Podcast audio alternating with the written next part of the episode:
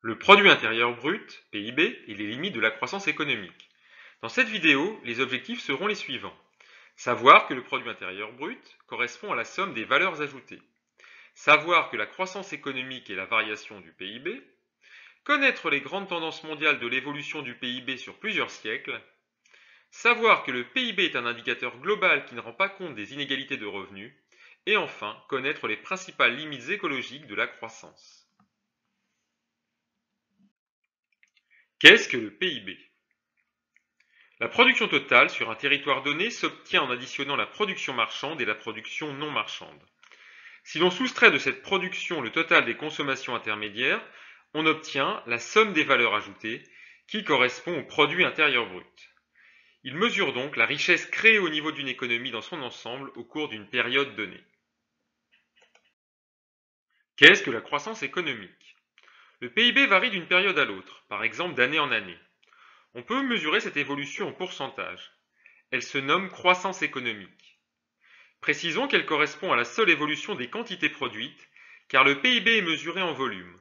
On l'obtient en éliminant les effets de la hausse des prix, soit l'inflation.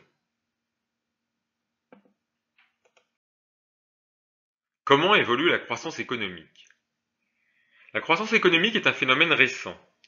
Il faut attendre le XIXe siècle et la révolution industrielle pour que le PIB mondial commence à augmenter.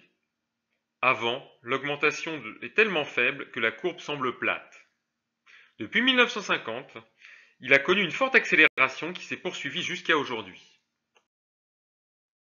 Si la croissance économique mondiale a été très rapide depuis la révolution industrielle, elle a été également très inégale.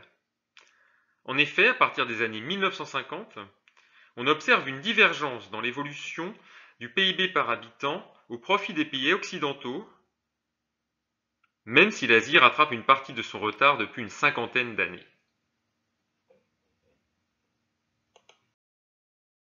Quelles sont les limites du PIB et de la croissance économique?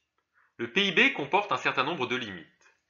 C'est un indicateur global qui ne rend pas compte de la répartition des richesses. Or, les inégalités de revenus demeurent importantes au niveau mondial et à l'intérieur de chaque pays. La croissance du PIB a également des limites écologiques. Elle est responsable de la pollution engendrée par l'émission de gaz à effet de serre, comme le dioxyde de carbone, CO2, qui conduit au dérèglement climatique. De plus, elle a tendance à utiliser de plus en plus de ressources naturelles, comme le pétrole, qui les menace d'épuisement.